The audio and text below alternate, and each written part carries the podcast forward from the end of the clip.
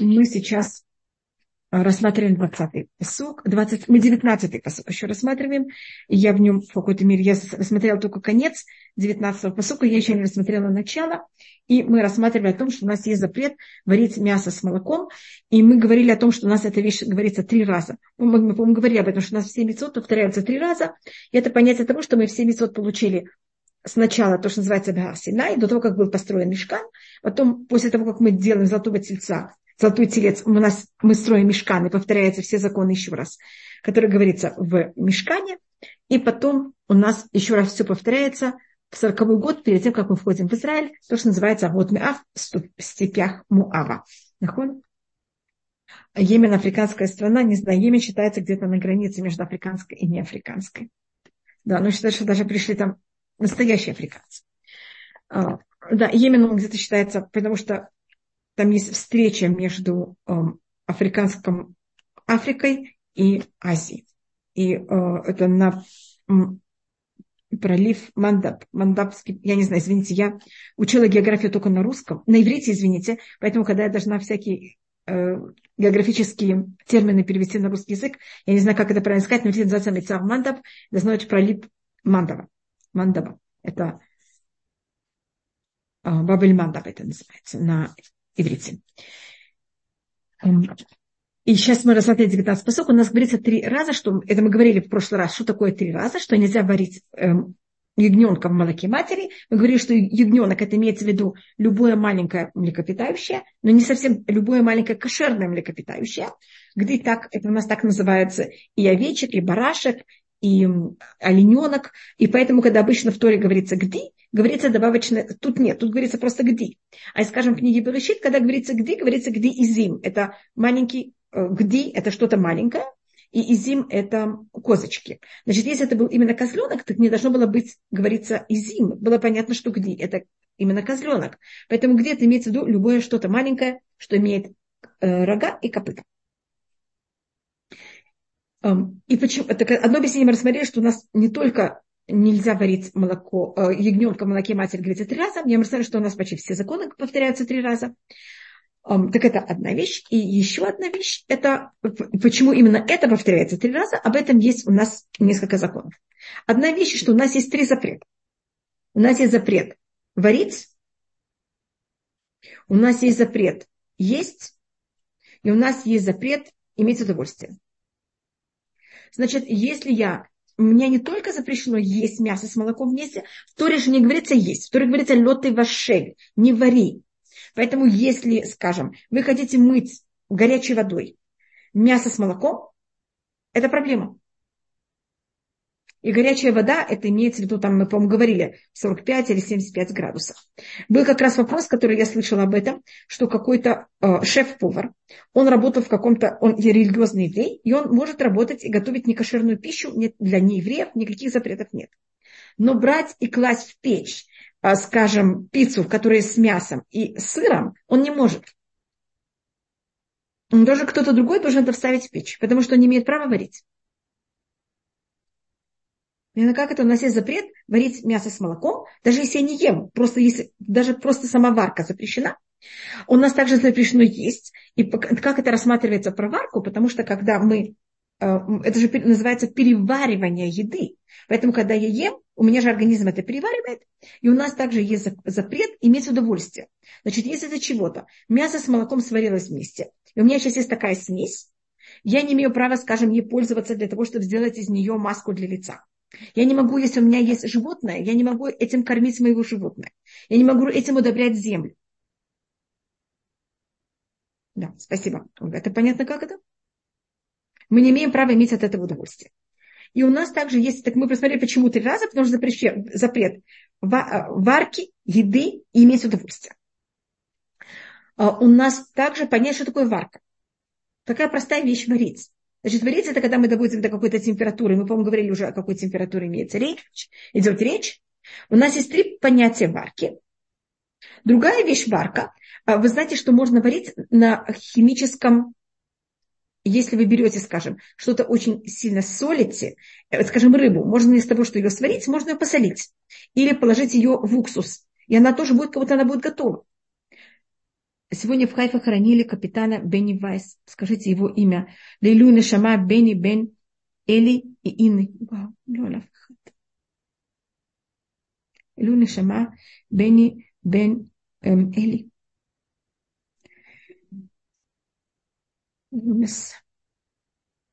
И в, в один из первых дней также э, погиб тоже человек, который приехал из России здесь воевать. Его родители остались в Москве. Эм, Эли, э, Элиав Эмиль, эм, также, что было для, для него Илюйна Шама. Бен Пинхас, по-моему, мне сказали. Что всем э, был Илюйна Шама. У него как раз сегодня 30-й день от понимания того, что это произошло. И у нас есть понятие варки, это также, когда мы берем и э, кладем химический состав. У нас называется малюх каротех. Если это очень соленая вещь, или там уксус или что-то, когда вы кладете, скажем, мясо с молоком, и одно из них очень соленое или очень острое, это как будто вы варите. И третий вариант варки, это когда вы берете это и эм, кладете это долгое время одно в другом. Значит, если вы берете мясо с молоком, скажем, молоко холодное, прилилось на холодное мясо, но оно вместе прилежало больше, чем 24 часа. Оно как будто, и тогда, как вы понимаете, химически уже начинает проходить, э, происходить между ними связь. Извините, Шалом всем. Теперь в Шмот 30 Гури говорила о другом, о чем. Корм для животных тоже нужно проверять? Да. Если корм для животных, и там есть мясо с молоком, мы не можем этим пользоваться. Да, тиферет очень важный вопрос.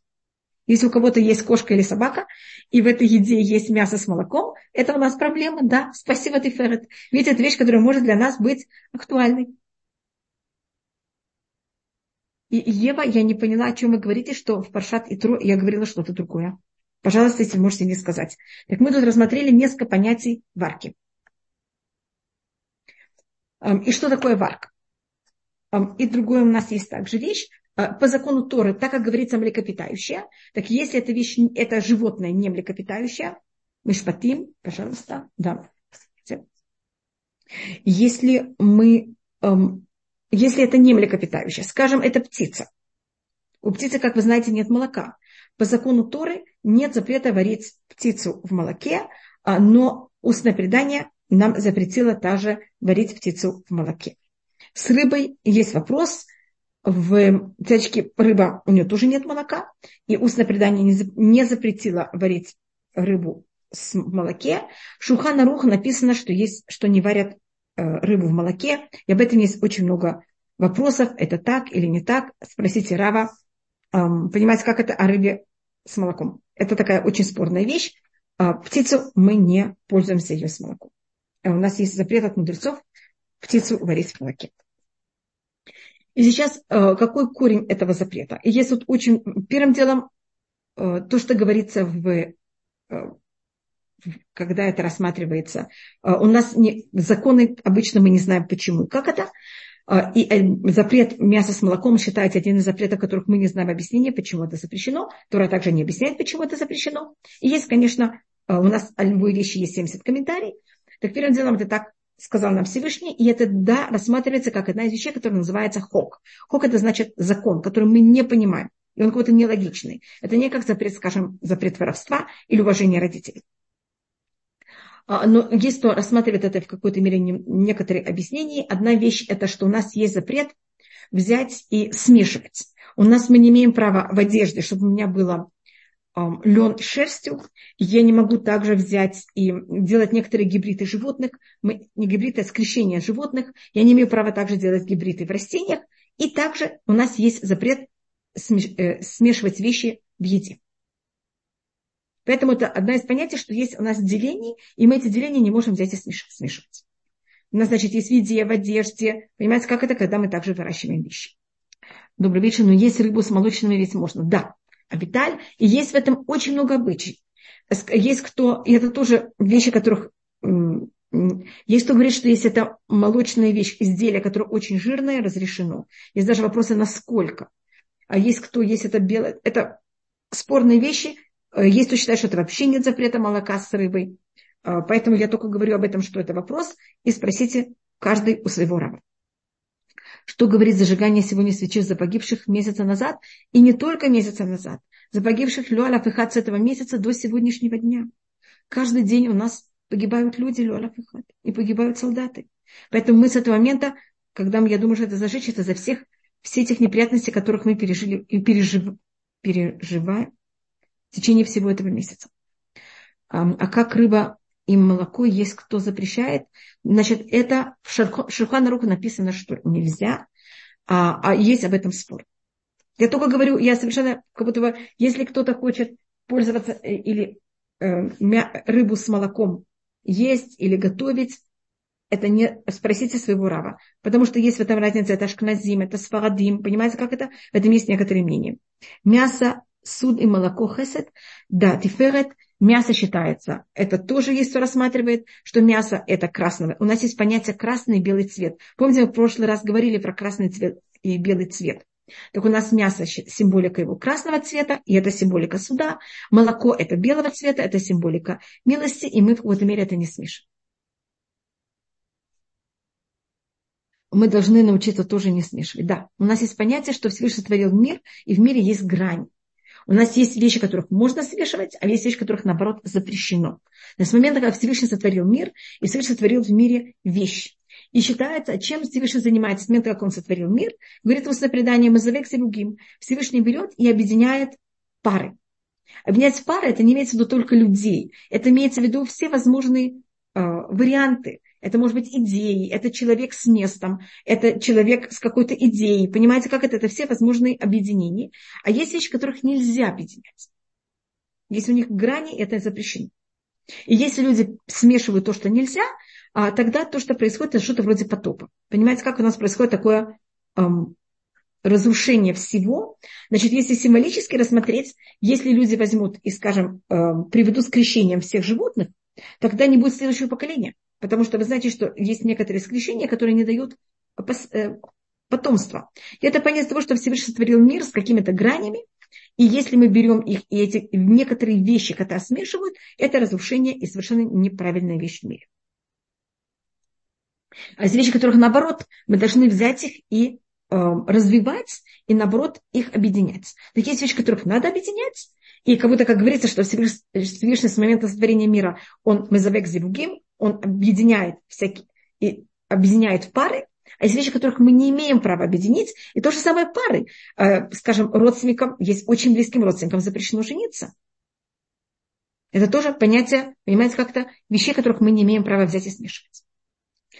Э, все в мире перемешаны, не знаем, где добро и где нахон зло. Еврейский закон помогает. Нахон, конечно. У нас понять, и понять, кто прав, кто не прав, это всегда очень непростая вещь. Мы часто сами путаемся, что правильно, что неправильно. А, кому надо, кому надо помочь, кому не помочь. Кто, даже в разговоре, кто прав, а кто виноват. И поэтому нам нужно, нужно какие-то правила чтобы понять все эти грани. И это тоже вот одно из понятий что запрета варить молоко э, ягненка в молоке матери. Есть кто рассматривает, что это понятие, что корень этого запрета, то пища согревается, соглаш... лучше не мешать, тогда и пища, согревающая с охлаждающим. Лучше не мешать, я не знаю. Извините, вот такие вещи, это надо понять, что в этот момент э, у Ибн у него есть целое стихотворение о том, в котором он пишет, какую еду стоит есть когда. Но, извините, я в этом очень мало разбираюсь. Хотите, я могу где-нибудь найти это стихотворение. Э, он был также занимался медициной, и он был также поэт, и он даже, и поэтому это сохранилось его одна из работ в, форме стихотворения. И есть кто рассматривает, что запрет варить молоко э, ягненка в молоке матери, это корень его, это э, запрет жестокости. Потому что как будто мать – это то, что дает жизнь, и молоко – то, что дает жизнь, а ягненок – это то, что родилось. И это в какой-то мере это какая-то такая жестокость, которую просто невозможно себе представить.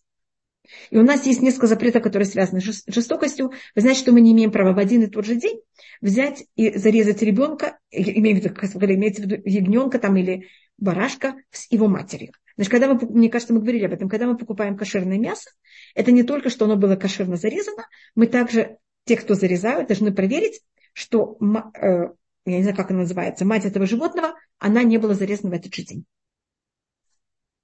И также мы не имеем права взять, если вы знаете, мать и птенцов в один день. И есть кто рассматривает, что также запрет варить ягненка в молоке матери, это, это из того же, понимаете как, из того же понятия. Чтобы у людей не было никак вот это понятие жестокости. To read the question because we don't see.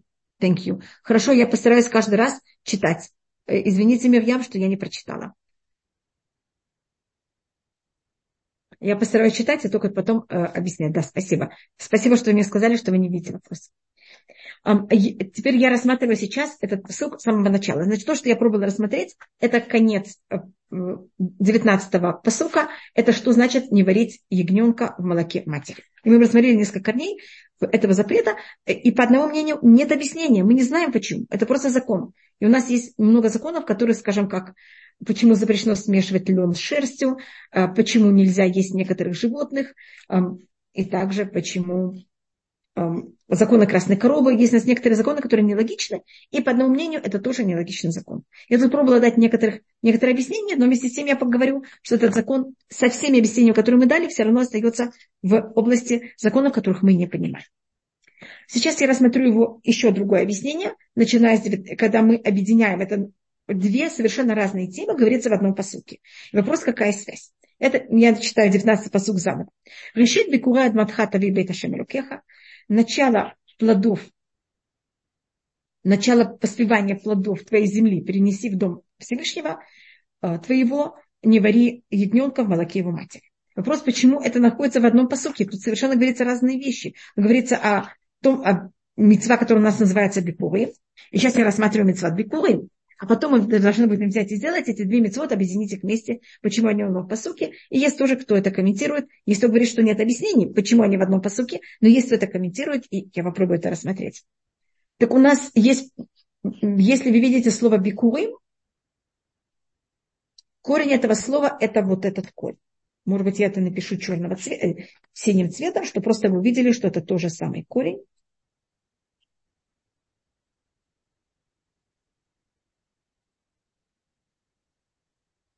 Видите, что это тот же самый корень. А просто вы знаете, что на иврите у нас каждый корень, он из трех букв. И есть у нас как будто гласные, которые добавляются, но мы гласные вообще не берем в счет на иврите, они у нас как будто бы не рассматриваются. И тогда у нас корень слова бикулы – это слово первенец. И у нас всегда все, что первое, мы должны отдать Всевышнему. И это понятие для того, чтобы помнить, что все от Всевышнего. Потому что мы же не можем все отдать. Мы получили, нам же это надо. А обычно самое дорогое для нас – это первое. И поэтому, когда мы первое даем Всевышнему, это вот это понятие, что мы понимаем и помним, что все от Него. И сейчас мы просмотрим примеры. А, первое, это вы знаете, что если у вас рождается первый мальчик, вы что должны сделать? Выкупить. Это у нас закон вход. Это называется пидьон, выкуп первенца.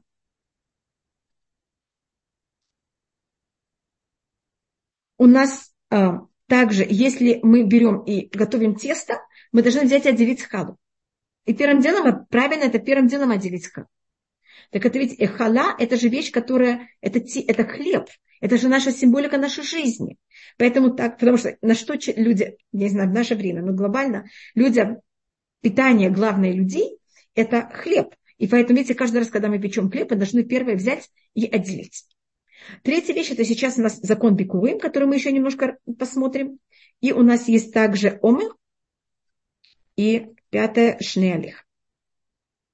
Я просто показываю, что у нас этот закон, он очень, его еще шестое, у меня даже нет места, я только тут напишу, называется Решит Гагис. У нас вот это того, что первое мы должны дать Всевышнему, оно у нас очень широкое. Мы кого-то от всего. От еды, от хлеба я должна первое. Теперь, если у меня есть поле, и сад, если в нем взяли и поспели первые плоды, самые первые плоды я должна была их сорвать и принести в Иерусалим. Это у нас мецват бикурим. Этот закон только относится к всем сортам, которые особые для Израиля, что это пшеница, ячмень, виноград, инжир, гранат, э, финики и зайд – это э, маслины. И мы должны были их приносить, начиная с Шавуот до Сукот, мы их должны были принести очень красиво и отдать это священнику и сказать, ему, и сказать Всевышнему такую длинную речь о том благодарность за то, что мы вышли из Египта, и мы имеем уже Израиль, и не только Израиль, а даже имеем уже плоды. А если мы это приносили после э, Сукот, вот сейчас в это время до э, Хануки, мы тогда приносили эти плоды и ничего уже не говорили. Потому что в это время, сейчас как раз погода еще такая приятная, но когда идет дождь, это уже не, не очень приятно, понимаете, хотя это очень хорошо для земли, для нас это не очень приятно, когда мы ходим хотя бы.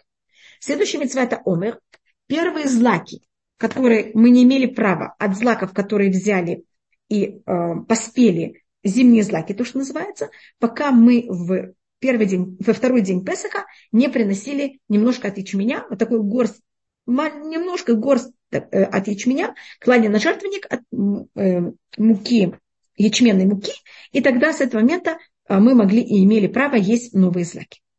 А злаки это тоже понятие, на что люди существуют. Для храма приносили в Шавуот два хлеба, и это было первое, что в храм приносили из нового урожая именно уже пшеницы, и тогда в храм можно было приносить также уже жертвы из нового урожая. И у нас есть еще одна вещь, называется Рашита Гес. Это первое от стрижки. Если у меня есть овечки, или барашки, и я их стригу, я должна была взять одну шестьдесятую того, что было от шерсти, и отдать эм, священникам. Но это только в случае, если у меня были пять овечек или барашков. А если у меня были там два барашка, вы понимаете, что это будет одна шестьдесятая, будет там, это просто будет бедный священник, что он получит. А если у меня было пять или больше, тогда мы отдавали первое от одна шестьдесятая того, что мы стригли, мы отдавали священникам. В наше время у нас всего этого нет, у нас только мы это как будто помним о том, что у нас есть такая вещь. И у нас также был, кроме того, мы, то, что мы говорили, выкуп первенца, это имеет три понятия. Выкуп первенца ребенка, мы должны за мальчика дать какую-то сумму священнику. Также, если у меня есть эм, бара, извините, козочка, эм, корова и эм, овечка, если первое, что она родила, это был мальчик, а мы должны были также его отдать священнику. И если у меня был ослица, и она родила первого осленка, мы также должны были его тогда взять и выкупить, и вместо него дать священнику барашка. Видите, сколько у нас есть понятия первого. первого. Так это просто это подчеркивает это понятие, что первое, оно же для нас самое любимое, самое особое. Его именно должны были взять и отдать э, для священников. И бикурим, просто хочу бикурим вставить в что-то более широкое. Понимаете, как это? Это одно из того, что первые брали и давали священник. И, может быть, тут мы рассмотрим немножко о корень этого слова. Он такой очень интересный в моих глазах. Значит, у нас есть родители. А, если это будет дерево, если это будет поле, если это будет все, значит, есть, а, если зернышки, которые мы положили в поле, они, я их рассматриваю как родители. А сейчас, когда у меня взяло и выросло, из того, что было одно, стало два. Стало какое-то больше. Оно выросло. И на иврите заметьте, что эти буквы, которые составляют слово первенец, они все двойные. Бет – это два, каф – это двадцать, а рейш – это двести. И они не просто двойные, они еще написаны именно по порядку алфавита.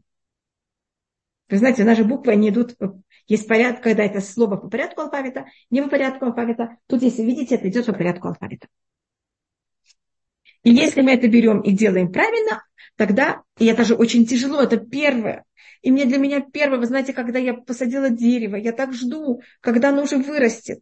А если это было дерево, мы должны были еще три первых лет, мы не имели права срывать плоды, мы, имели, мы не имели права их пользоваться, им больше срывать можно, только их нельзя им пользоваться, это угла.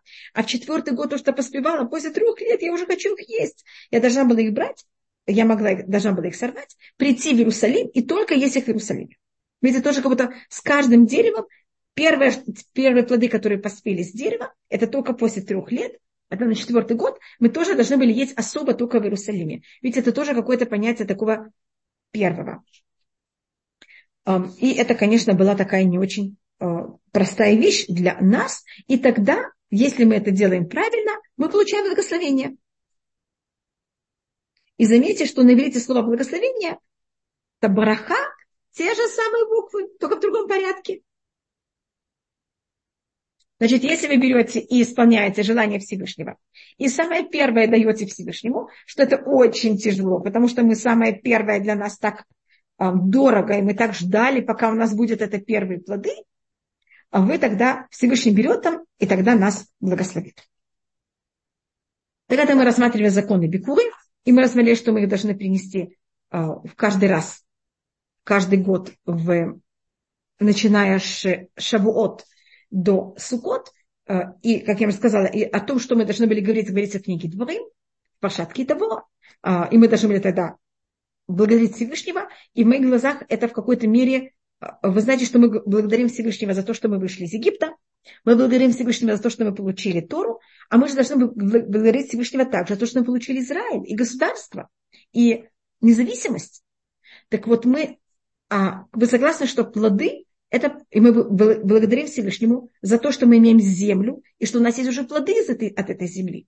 Поэтому, когда мы приносили бикуры, это было в какой-то мере наша благодарность за то, что мы имеем наше государство и нашу независимость.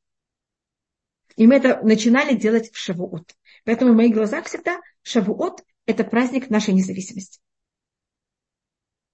И но каждый человек должен был делать это самостоятельно. И это было Э, мы как будто как весь народ мы это делали в шавот, когда мы приносили два хлеба из пшеницы, а каждая единица это делала, начиная шавуот, то сукот, а после сукот до хануки это можно было уже делать только те, кто уже как будто, понимаете, делали это не вовремя, но тогда они должны были, не могли уже говорить эту всю речь, только приносить плоды а без, без всей этой благодарности. Теперь я попробую прочитать, что мне написали.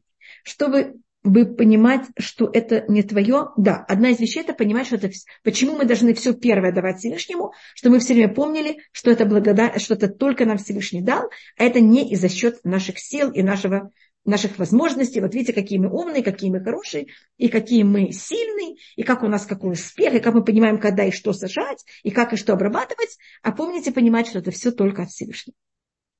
Поэтому самое первое, это какое-то самое наше – а тут мы как раз, наоборот, самое первое должны давать Всевышнему. А, Роза спрашивает, а, а сейчас куда девать эти отделенные плоды? Спасибо, сейчас нет, сейчас мы просто их едим. Сейчас первые плоды мы никуда не даем. Мы едим их сами. Почему есть обычаи на первенца ребенка кладут так много золота? О, это там целая вещь, когда выкупают, кого-то за что выкупают, и как, и чтобы это было очень красиво. Это стараются сделать эту мецву очень-очень красиво и кого-то рассмотреть, что родителям желанно. Понимаете, как это? И потом дают всем, как вы знаете, сахар чесноком. И если вы, э, если вы участвовали в трапезе выкуп, выкуп, выкупа первенца, это рассматривается, как будто вы постились 84 поста. Потому что у нас слово «пидьон», может быть, я напишу его, Значит, корень это считается очень великая вещь, поэтому если кто-то хочет кому-то сделать очень большой подарок, если он зовет вас на такую трапезу, когда выкупает первенца, чтобы вы знали, что вы это очень понимаете, и особенно в наше время, когда что это было такое, понимаете, засчиталось все, что происходит вокруг нас. Значит, э, на иврите выкуп – это пода. Корень этого слова, я называю это пидьон, выкуп. Но если вы видите, те буквы, которые сохраняются все время, это только эти два. А потом у нас, как будто, когда я спрягаю это слово, у меня потом другие буквы. Поэтому считаются корневые, такие 100% корневые буквы, это только эти два.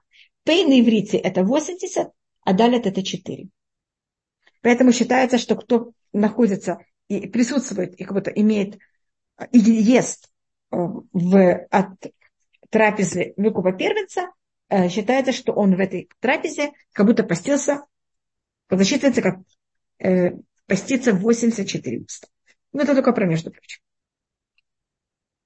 И сейчас какая связь? Значит, я просто искала среди комментариев, какая связь в 19 посуке, когда в одном и том же посуке говорится о том, что надо принести первые, первые плоды в храм, и о том, что запрещено варить э, ягненка в молоке матери. Кажется, совершенно не связанные вещи. И тогда то, что я нашла, это единственное из комментариев, эм, это, вернее, я нашла несколько, но э, только то, что я решила привести, это только одно из этих комментариев. Как вы знаете, есть 70 комментариев на все, но я выбрала только одно. Это что когда... Просто есть Орахаим, есть еще комментарии, которых я только говорила заранее, что я их не привожу. Что как э, у, были такие идолопоклонники, которые для того, чтобы э, было кого-то, эм, как можно сказать, они приносили специально такую жертву для того, чтобы плоды земли были, эм, как сказать, были э, плодотворны, или как можно сказать, чтобы это все росло и было э, размножалось, они как раз брали, для них молоко, это была символика понятие чего, плодотворность это называется, я просто, может быть, я неправильно спрягаю слово, а, на то, что, что все размножалось, и также ягненка. И они это варили специально, ягненка в молоке матери, и это был такой сорт плодородия. Спасибо, плодородие, спасибо большое. Большое спасибо всем. Значит, это была символика такого плодородия. И поэтому, так как идолопоклонники этого делали, и как раз это делали в то время, когда поспевают первые плоды, мы, нам кого-то написано в Торе, что такую вещь запрещено делать. Я небольшой знаток идолопоклонства, поэтому я не знаю, ли были такие, но так рассматривается, что в древние времена была такая форма идолопоклонства. Но молоко, мне кажется, всюду символика плодородия. И поэтому они в какой-то мере брали ягненка, понимаете, варили в молоке матери, кого-то это разливали, там, там целая вещь, как это все происходило.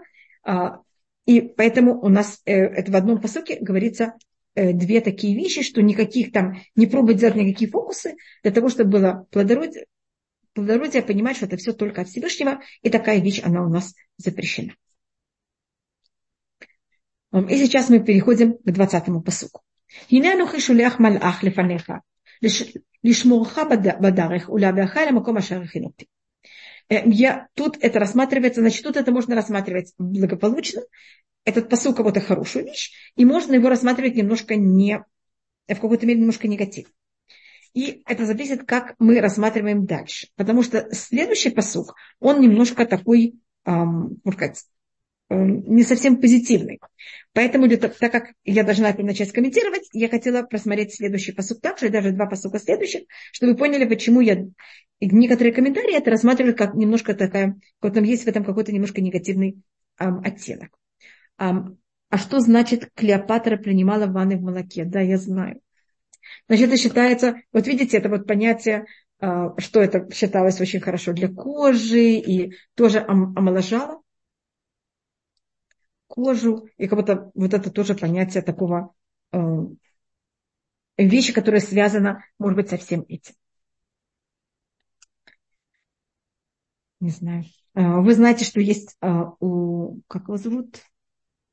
Вода, где купался мало питательнее молока. Есть тоже такие стихотворения в нашей... Э, также, я не знаю.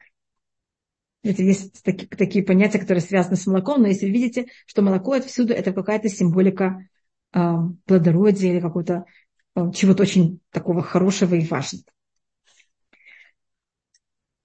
21 посыл. И шамер пана, будь осторожен от него. Ушма куло и слушай его голос. Альтамер бо. И тут альтамер бо есть два комментария. Или не будь непослушный, или э, не меняй Кило и сали пишехем кишми бекево, он не будет взять и прощать вам ваши грехи, так как мое имя в нем. Я извиняюсь, кто-то стучит в дверь, я очень извиняюсь. Извините, извините очень, что я так у вас убегаю, просто кто-то стучал в дверь. А, Кило и салиф и шахем кишми бекево, так как он не будет брать и нести ваши грехи, так как мое имя внутри него. Я сейчас не читаю дальше, но тут уже какой-то грех. А мы тут были такие хорошие. И откуда вдруг, понимаете, как это говорится о том, что уже мы будем грешить? А кто-то в крови купался? Да, а у нас есть предание, что... Э, у меня спрашивают, а кто-то э, в крови купался? Ведь если у нас молоко, есть также кровь, но молоко, кровь считается намного более как-то ужасно. Понимаете, как это? И о ком у нас рассказывается, что купался в крови, это фараон. У нас говорится, ну это такая ужасная вещь, я не очень люблю даже это рассказывать. Говорится, что он там, у него была какая-то болезнь, ему сказали, что будет хорошо для его кожи. А, и он не просто купался в крови, а крови младенцев. У нас есть предание, что он пользовался кровью 150 младенцев утром и 150 э, младенцев вечером. Поэтому, видите, есть кто пользовался молоко. Молоко еще, мне кажется, намного более приятным. Хотя, я не знаю, мне самой было бы очень неприятно э, купаться в молоке. Я говорю именно только о себе. А, но это хотя бы в этом нет никакой жестокости. А когда мы говорим о крови, это, конечно, что-то ужасное вообще. Но видите, есть именно об этих двух жидкостей говорится о нас об этом также. Эм, и вопрос, о чем тут идет речь. Так как, значит, из-за того, что у нас говорится в 21-м посуке, так как он не будет нести ваши грехи. А мы тут вообще пошат мишпати, мы еще никто вообще никогда не грешили. Мы же только сейчас получили Тору. Почему говорится нам о грехах? Может, никто не говорит, понимаете, зачем говорить о том, что вы будете грешить, если вы еще не грешили? Это как будто некорректно. Я еще никогда не делала неплохой поступок. Мне говорят, о, будь осторожен, он тебя не будет терпеть твои грехи. А я вообще никогда не грешила. Почему что вы думаете, что я буду грешить? Почему вообще об этом говорить? И поэтому, если рассматривает, что это вообще рассматривается о том, что будет потом, не сейчас. И это у нас говорится, после как евреи взяли, сделали золотого тельца, а Всевышний им сказал, что он с ними не хочет вообще иметь отношения, я только перехожу, и видишь, что я перепрыгиваю, просто для того, чтобы у меня э, была эта связь. Значит, Всевышний говорит Муше, извините, что он с еврейским народом больше он не будет. Это говорится, я сейчас читаю книгу э, Шмот также, 33 главу, и тут рассматривается, что происходит после того, как евреи взяли и сделали золотого тельца. 32 глава, там описывается золотой телец. А 33 говорится после золотого тельца, когда уже Муша находился на горе Синай. И я читаю, что там говорится. Значит, то, что мы сейчас читаем, это какое-то пророчество о том, что будет после того, как евреи будут говорить, делать уже золотого тельца, и как мы войдем в Израиль, на каком уровне. И я читаю. Вайдабер Шамель Муше и сказал Всевышний Муше, леха лемизе, иди поднимись отсюда, а та вамашер эйлета мерац Мицраим, ты и твой народ, который ты взял и поднял из страны Египта, и в страну, которую я дал клятву, Авраам Ицхаку Яков, Авраам Ицхаку Якову, лемор лезараха и тнена. Который я говорил, что я дам этот им их потос. И второй посуд. Вешелахти лефанеха малах. И я пошлю перед тобой ангела. Вегаршти так на мива и морива хитива призыва хивива и. И он возьмет и выгонит, я выгоню кнанитян, амуритян, хитиян, призьян, хивиян и евуся. В страну, которая, в которой течет молоко и мед, так как кило элебе кирбеха, и я не буду подниматься среди тебя. Кямши орев ата, ата, потому что ты народ такой с жестким затылком. Пенахалха бадарах, потому что я тебя могу взять и уничтожить в дороге, а, в пути.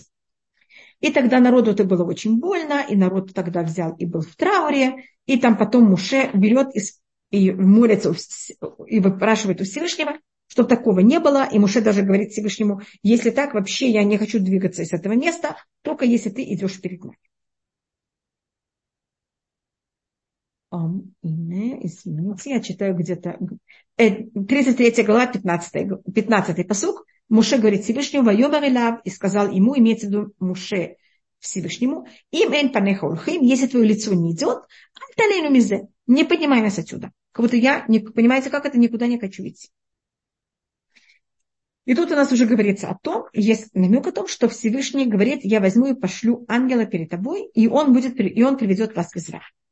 Но Муше выпрашивает у Всевышнего, и во время Муше не было ангела, а был кого-то присутствие самого Всевышнего. И что это значит? Это разница в том, на каком духовном уровне мы находимся и как Всевышний к нам относится. А в периоде Муше а, считалось, что было понятие, которое называется гилуй паним. Это было самое явное гилуй паним, которое было вообще во всей истории. Вишашем Язор, что было еще немножко. Гилуй паним значит открытие лица. Значит, там было, и в этом есть очень большой плюс, и, конечно, как любая вещь, есть также и минус. Потому что евреи сразу моментально видели, как они были немножко не, не вели себя как надо, сразу наказание. Как они вели себя правильно, все хорошо. Надо было, как будто они ходили по струнке. И это очень непросто людям. Поэтому им они часто с, э, как называется, падали, и они часто плакали, потому что это было психологическое, очень непростое, очень непростое напряжение. И, э, значит, каждый, просто как пример, вещь, которую мы еще Эм, мы не совсем рассматривали про ман, мы рассматривали про ман, как он падал в начале. а потом у нас это будет в книге Бамидба также, и это было в Пашат Бешаля. Скажем, еврей пошел спать, и он подумал некоторую не очень хорошую мысль. О ком-то, о себе, все равно о ком. Он утром встает, ему надо час собирать ман. А кто-то смотрит на него и думает, а, он час собирает ман, значит, он что-то подумал. А на завтра это бедный, кто подумал о другом, он час собирает ман. Вы понимаете, насколько это сложно? А если вы встали утром и вы ничего плохого не думали, ман просто собирается за минуту. Понимаете, насколько это было непросто мы обычно не получаем, не видим никакой реакции на наши мысли, мы видим реакции на наши слова, на наши поступки, на мысли никак. А там все имело, понимаете, на все были сразу, эм, была реакция на все. И эм, поэтому и у них вся жизнь, это же пустыня, вся жизнь, она была в какой-то мере на уровне чуда. Это у них э, это ман, это облака, это все. Человек, который вел себя неправильно, облака его в какой-то мере вытискивали. Ему приходилось ходить за... Уже он не был окутан облаками. И, и как будто это все видят. Понимаете, какой-то позор ужасный. И надо было как будто совершенно быть все время в таком состоянии. А это понятие, когда то, что называется открытое лицо Всевышнего, которое вы явно в каждый момент видите только, что это все прямо от Всевышнего. А есть понятие, когда послан ангел. Ангел – это посланник. Значит, есть, есть Всевышний, есть ангел. Значит, есть уже какой-то, в какой-то мере разница. И ангел, он символика у нас закономерия. Законом, закономерия, если я говорю неправильно, извините. Значит, когда вещь, она прямо от Всевышнего, она непредсказуема. А когда Всевышний отдает что-то ангелу, значит, эта вещь имеет какие-то, какой-то закон, понимаете, какие-то законы. Скажем, то, что солнце восходит и заходит, это и всегда, мы знаем точно, когда это будет, это понятие, что это отдано ангелу. И мы как-то можем даже на базе этого как-то понимать, как себя вести, и понимать, что будет завтра или послезавтра. Закономерности. Спасибо. Большое спасибо, Виталь А если, скажем, когда будет дождь, Всевышний никому не дал. Дождь не отдан ангелам. Такая простая вещь – дождь. Когда пройдет комета какая-то пролетит, мы знаем. А когда пойдет дождь, я не знаю. Потому что дождь отдан, а Всевышний сохранил дождь только в своих руках. Поэтому тут нет никакой закономерности. Э, Роза спрашивает, почему сейчас нет ангела, посланника, защитника нам? Мы должны понять первым делом, что есть Всевышний нас защищает неописуем. И я понимаю, что какой-то момент, когда это не совсем так, мы, это ужасно для нас. Но вы понимаете, что в течение всей истории, каждый день, я живу в Иерусалиме, и вы знаете, что у нас арабы всюду гуляют. И я, говорю, я говорила, каждый раз это говорила о себе, и Всевышний, чтобы нам помог каждый день. Каждый день, когда я, я, даже если я дома остаюсь, и все благополучно, что Всевышний помог, чтобы все время было благополучно. Когда я выезжаю, возвращаюсь, я каждый день считаю, что это все, полная защита Всевышнего на меня. Потому что вы знаете, сколько арабов вокруг, и что каждый из них хочет делать, и они все знают о нас всю. И они всюду. Снова я не говорю о каждом арабе, но есть там достаточно большой процент. Я живу совершенно недалеко от Шуафата. Можете из моего окна видеть Шуафат. Только недавно э, несколько жителей Шуафата хотели сделать какой-то очень тяжелый теракт. И слава богу, это не, не произошло. Значит, мы даже себе не можем представить, сколько раз нас Всевышний охраняет. И если какой-то один раз это не произошло, вы видите, какой ужас произошел. Всевышний нам один раз показал, какое мгновение у нас не полностью сохранял, и видите, что происходит. А вы знаете, сколько раз Всевышний нас сохраняет? А, но понятно, что мы должны э, всегда себя вести правильно и, и понимать во всем, конечно, это ужасная вещь, которая произошла спрашивают, хорошо зажигать свечи каждый день в честь погибших и мученых душ, в честь погибших солдат, конечно, читать Таилим, читать Таилим все время за всех. Да? И что Всевышний нас, чтобы мы остались здесь, и что все было для нас правильно. Э, просто тут говорят э, о том, что насколько Ева пишет, о том, как и что мы должны в какой-то мере просить Всевышнего, чтобы нас Всевышний взял и сохранил. И мы должны понять, что мы в течение всей истории находимся на лезвии ножа. И если когда-то нам казалось, что есть ненависть народов к нам, но она какая-то, ну это потому, что они очень темные, они как будто ничего не понимают. Вы видите, в наше время, когда все понимают, мы все, все видят, и все равно это ничего не помогает. Вероятность, вероятность, вероятнее всего, они и тогда охраняли, иначе было бы значительно хуже, сто процентов. Всевышний все время охраняет. Если бы это, я не знаю, ли вы знаете, что они хотели сделать. И то, что они э, имели в виду сделать, это было намного ужаснее. Поэтому всегда есть, конечно, милость Всевышнего. Но то, что произошло, это невыносимо и ужасно. И такой вещи у нас, э, я думаю, с момента крестовых походов в Израиле такого никогда не было. Акит Илим читает за умерших сейчас. Э, теперь я просто думаю, какие э, Тили можно тоже читать 91-й псалом. Хотя 91-й это охрана, так мы читаем за то, что это тоже их Всевышний их не души охранял. И также по еврейскому закону каждый такой человек, он считается величайшая душа, и он, э, его духовный уровень, он для нас вообще непостижим. А кто имеет, а что имели в виду сделать? Это э, они хотели захватить, теоретически они хотели захватить почти весь юг. Я не знаю, вы знаете, они дошли до Ашкелона. И они взяли свое продовольствие и еду на достаточно долгое время. И их было три тысячи. Представляете, что такое три тысячи террористов? Когда один террорист в каком-то месте, это для нас ужас. Поэтому э, всегда можно видеть ужас, который нам, с нами был сделан, и всегда можно видеть в этом же также и милость Всевышнего. Но, конечно, мы видим также этот ужас, который был. И э, в момент, когда Всевышний нас немножко не охранял, это не только проблема того, что произошло сейчас с нами в Израиле, это проблема, что этим унизилось уважение, может быть, я уже говорила об этом, уважение и честь еврейского народа. Потому что посмотрите, как это с нами произошло. Во всем мире мы унижены. Поэтому мы должны понять, что Всевышний нас не, нам не только важно, что Всевышний нас физически охранял, нам также важно, что Всевышний помогал нам, чтобы наша честь нашего народа, еврейского народа была возвышена. И есть случаи, когда это происходит, и Всевышний нас охраняет очень прямо, и мы видим однозначно просто неописуемые чудеса, совершенно нелогичные. И есть случаи, когда это Всевышний берет и скрывает. И это происходит в какой-то мере, в какой-то мере или как-то закономерно. Я говорю правильно это слово?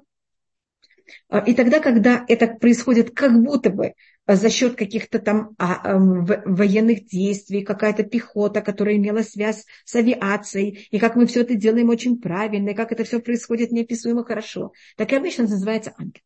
Когда мы можем это логично объяснить. И то, что Всевышний сейчас говорит еврейскому народу, что мы войдем в Израиль, и тут уже есть такое прочество, что мы войдем в Израиль не на уровне открытых чудес, а мы войдем уже на уровне ангела. И это, конечно, более низкий уровень. И тогда наш ход в Израиль будет уже не на том, скажем, когда мы вышли из Египта, мы вышли на уровне высочайших чудес, когда море расступилось. А если мы вошли в Израиль на таком же уровне, враги просто взяли и убежали, когда вы нас видели. И тогда, понимаете, как у нас бы не было никаких, никакой войны, ничего вообще никак. Ева спрашивает, 28-й Таилим сейчас хорошо читать против врагов? Конечно. Любой псалом, он очень хорош, и 28-й, конечно, также. Теперь я вижу, что есть поднятая рука. Я извиняюсь, мы сегодня закончили один посук, и 20-й посук мы начали, и я только хотела его рассмотреть в контексте. И то, что я только успела рассмотреть о 20-м подсуке, это что Всевышний нам тут говорит о том, что мы войдем в Израиль не на уровне открытого чуда, а на уровне в какой-то мере немножко более скрытого понятия. Пожалуйста, Мирьям, я не знаю, Тиферет, вы хотите дать Мирьям возможность? Да, э, пожалуйста, у нас еще две минуты. У нас, да. Добрый день. А, у меня такой вопрос. Вот в некоторых Таилим мы читаем, мы как бы просим... Меня слышно?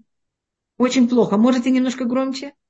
А, в некоторых Таилим говорится, что мы как бы просим Всевышнего, что, э, что мы как бы спрашиваем, почему он скрыл от нас свое лицо. Да. Можно ли читать такой фильм сейчас? Не выглядит ли это как, как, э, а, ну, неблагодарность с нашей стороны. Мы знаем, что как бы, они задумали намного больше, и он нас охраняет даже когда такие ужасные беды. То есть можно ли такие Таилим вообще читать? Что мы как бы... Да, да, да, можно читать, потому что мы хотим открытое лицо Всевышнего. Мы, Давид говорит, о, алям Шан, Всевышний, проснись, почему ты спишь? Знаешь, когда происходит, здесь, что я так это говорю, когда происходит такая вещь, конечно, в ней были очень много чудес. А, но с другой стороны, это, это унижает честь еврейского народа. И когда мы говорим, это тоже э, для еврейских солдат, которые идут э, воевать, самая главная вещь, что мы тут э, наш хотим, это не только, чтобы из Раташем все остались живы, а это чтобы честь еврейского народа была восставлена. И честь да, еврейского я... народа – это честь Всевышнего. Это, ну, это не выглядит с нашей стороны как хуцпа, когда мы говорим Всевышнему проснись, а он как бы делает столько всего, чтобы нас спасти. Конечно. Вы, вы совершенно правы, но понимаете, а мы хотим еще больше. И мы особенно хотим, и мы как будто говорим Всевышний, это для тебя. Мы это не просим для себя, мы просим для тебя, для того, чтобы твое имя было вознесено. И мы, мы кого-то нам так больно, когда имя Всевышнего, э, когда честь еврейского народа унижена, и этим, когда наша честь унижена, это же мы всего-навсего представители Всевышнего в этом мире. И нам больно, когда э, честь Всевышнего унижена в этом мире. Вот мы просим Всевышнего за, за него. Я как раз спрашиваю про 44-й псалом, там как раз... Вот, да, 44-й он тяжелый псалом, конечно. Да. Это один из тяжелых псалмов но хотя бы заканчивается хорошо. У нас есть один псалом, это единственный псалом, который он и тяжелый, и заканчивается не очень хорошо. Но 44-й он немножко лучше. Пожалуйста. И это тоже как будто символика нашего периода. Да, я понимаю, что должна уже закончить. Извините, только большое спасибо, Роза. Большое, да, большое спасибо вам. Э, да, любые Тейлим хорошо читать. Только 88, если вы решите читать 88, пожалуйста, не заканчивайте только на нем. Потому что это один из единственных, псалмов, который заканчивается не очень э, позитивно, а у нас принято, что мы ничего не заканчиваем негативно. Поэтому, если вы можете прочитать, если вы читаете 88, еще какой-нибудь псалом после него, который заканчивается позитивно. До свидания, бацлаха всем! Спасибо огромное, Рабанит Спасибо. Спасибо большое. Спасибо что Всевышний все с нас, всех нас охранял. И чтобы из Раташем все солдаты возвратились с миром. И также, конечно, все пленные возвратились и физически, и психологически с миром. И что все мы, с нами всеми было все хорошо. И всем большое-большое спасибо. Большое спасибо. Спасибо всем. большое.